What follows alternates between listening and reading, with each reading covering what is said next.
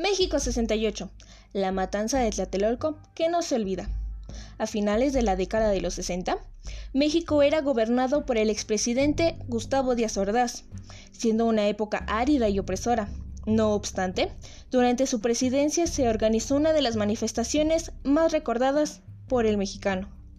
2 de octubre de 1968, la fecha de aquella huelga organizada por estudiantes universitarios de UNAM e IPN en la Plaza de las Tres Culturas, situada en Tlatelolco, Ciudad de México, pidiendo que se cumpliera su pliego petitorio con seis demandas y un transitorio, que lamentablemente fue totalmente ignorado y rechazado por un gobierno cerrado y a mi parecer egocéntrico, terminando en una tarde llena de sangre y dolor para todo México. Pues Díaz Ordaz ordenó al ejército mexicano matar a cada persona que se encontrara en esa plaza, en cuanto fueran lanzadas las tres luces de Bengala, dejando un incontable número de muertos, heridos y algunos desaparecidos.